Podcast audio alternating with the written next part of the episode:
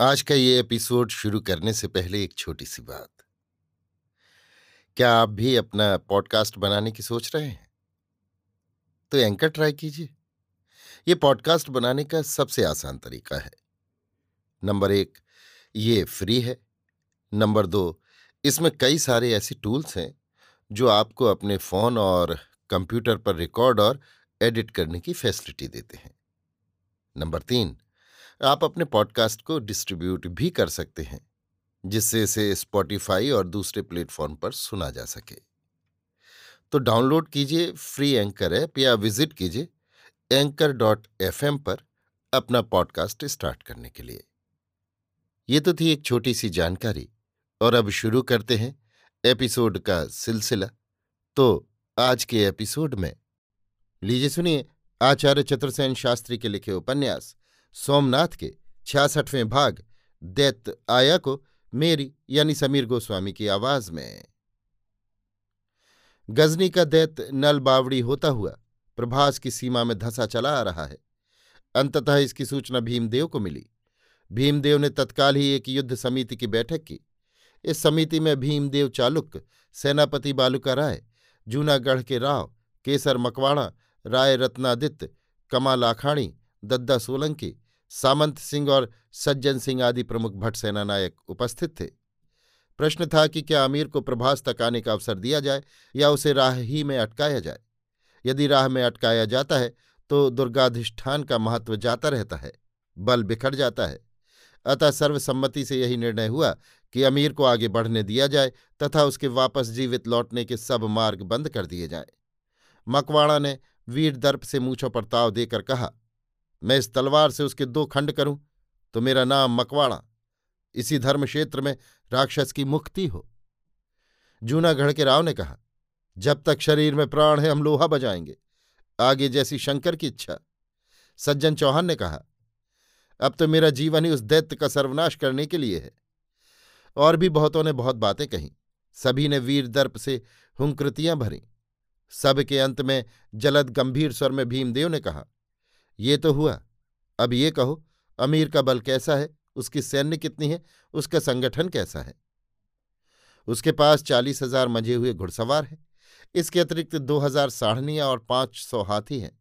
बारह हज़ार अचूक तीरंदाज हैं, जिनके तीर में पाँच टंक की अनी पड़ती है महाराज। भीमदेव ने कहा तो पहले तीरंदाजों ही को लो। हमारे पास कुल सात हज़ार तीरंदाज हैं। वे सब उतने होशियार और अचूक तो नहीं हैं। परंतु हमारे पास गढ़ है, खाई हैं, दुर्ग हैं, तथा भरपूर रसद और रण के साधन हैं। सबसे प्रथम उन्हीं की मुठभेड़ हो। इन सात हज़ार धनुर्धरों का अधिकार मैं लेता हूँ। किंतु बालुका राय ने बाधा देकर कहा, नहीं महाराज, उनका अधिकार मैं लेता हूँ। आप संपूर्ण धर्म सैन्य के नेता और सेनापति हैं। आपको सम्मुख युद्ध में आने का कोई काम नहीं है। महाराज बाणबली प्रसिद्ध है। परंतु मैं एक ही बाण से उसका हृदय विदीर्ण न करूँ तो बालुका राय नाम न धराऊं। भीमदेव ने हंसकर कहा, बालुक, तुम्हारे हस्त लाघव और शौर्य पर तो मैं ईर्ष्या करता हूँ, परंतु तुम्हारे अधीन नगर रक्षा भी है।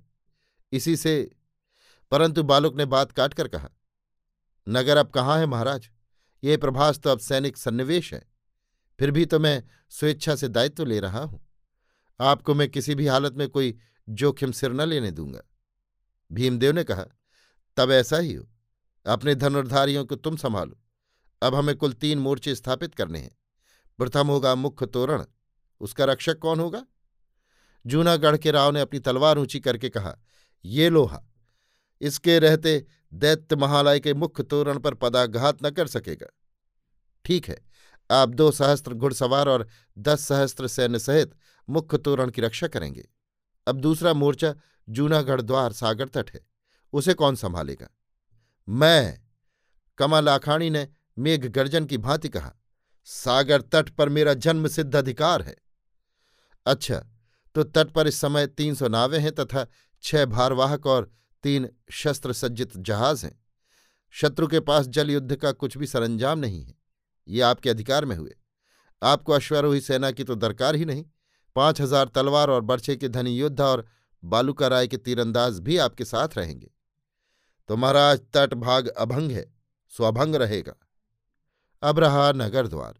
भीमदेव ने कुछ चिंतित होकर कहा, उसके लिए केवल पाँच सौ अश्वरोही मुझे दे दीजिए। मकवाड़ा ने हंसकर कहा। भीमदेव हंस पड़े। उन्होंने कहा, पाँच सौ नहीं, दो हज़ार अश्वारोही और पाँच हज़ार पदातिक, साथ ही दामू मेहता भी। तब तो अधिकस्य अधिकम फलम। सज्जन सिंह चौहान ने कहा, किंतु मुझे क्या काम सौंपा जाता है? भीमदेव ने गंभीर मुद्रा से कहा, हाँ, अब आपकी बारी है, सज्जन सिंह जी। आपको मैं सबसे कठिन कार्य सौंप रहा हूँ। यही मेरी अभिलाषा भी है। तो देखिए, यदि देव दुर्विपाक से हमें दलित करके यहाँ से सुल्तान वापस लौटे तो मरुस्थली में ही उसको समाधि तुम देना। यही कार्य मैं तुम्हारी सुपुर्द करता हूँ। प्रातः स्मरणीय घोगा बापा का तर्पण तुम्हें ही करना होगा वीरवर, और अब तो तुम्ही मरुस्थली के रक्षक भी हो। ऐसा ही होगा महाराज, मैं प्रतिज्ञा करता हूँ। तब कहो, तुम्हें कितने सैनिक चाहिए? ये देख लो, हमारे पास योद्धाओं की बहुत कमी है।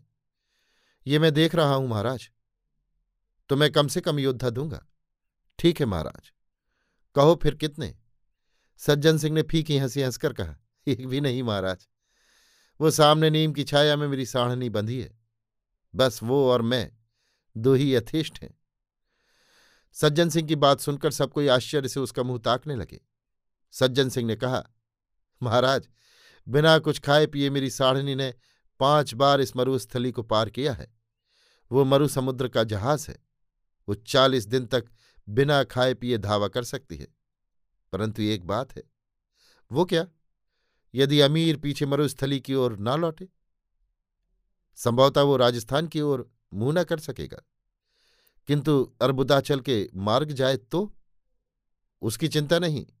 विमलदेव शाह तीस हज़ार गुर्जर सैन्य सहित उसका मार्ग रोकने को आबू में सन्नद्ध है। फिर काका दुर्लभदेव की गज सैन्य भी है। और अभी तो यहाँ हम हैं।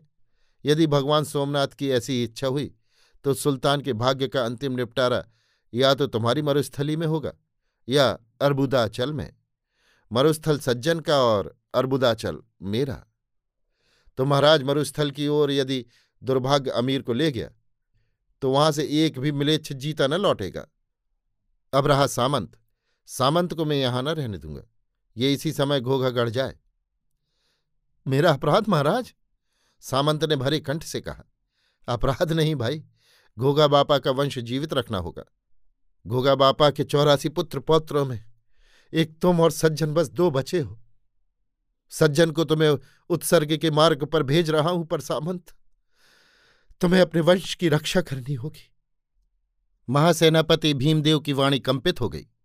आँखें मेह बरसाने लगीं।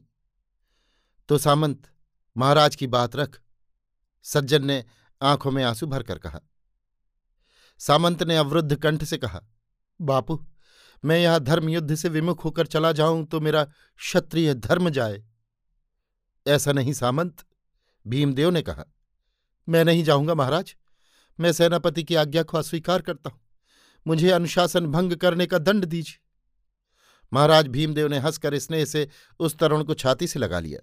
दामोदर मेहता ने कहा, महाराज, सामंत सिंह जी के लिए एक महत्वपूर्ण कार्य है।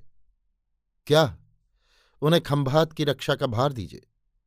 अंततः खंभात का सामुद्रिक महत्व सबसे अधिक बढ़ता जाएगा। ठीक है तो सामंत, तुम्हें खंभात सौंपता हूँ। वहाँ गुर्जरेश्वर, श्री वल्लभदेव हैं, सुश्री चौला हैं, पाटन के हज़ारों आबाल वृद्ध हैं, गुजरात की सभी प्रतिष्ठा और संपदा इस समय खंभात में है। इन सब का रक्षक मैं तुम्हें बनाता हूँ वीर। सामंत ने सिर झुकाकर कहा, जैसी महाराज की आज्ञा अन्य आवश्यक व्यवस्था के बाद ये युद्ध मंत्रणा भंग हुई।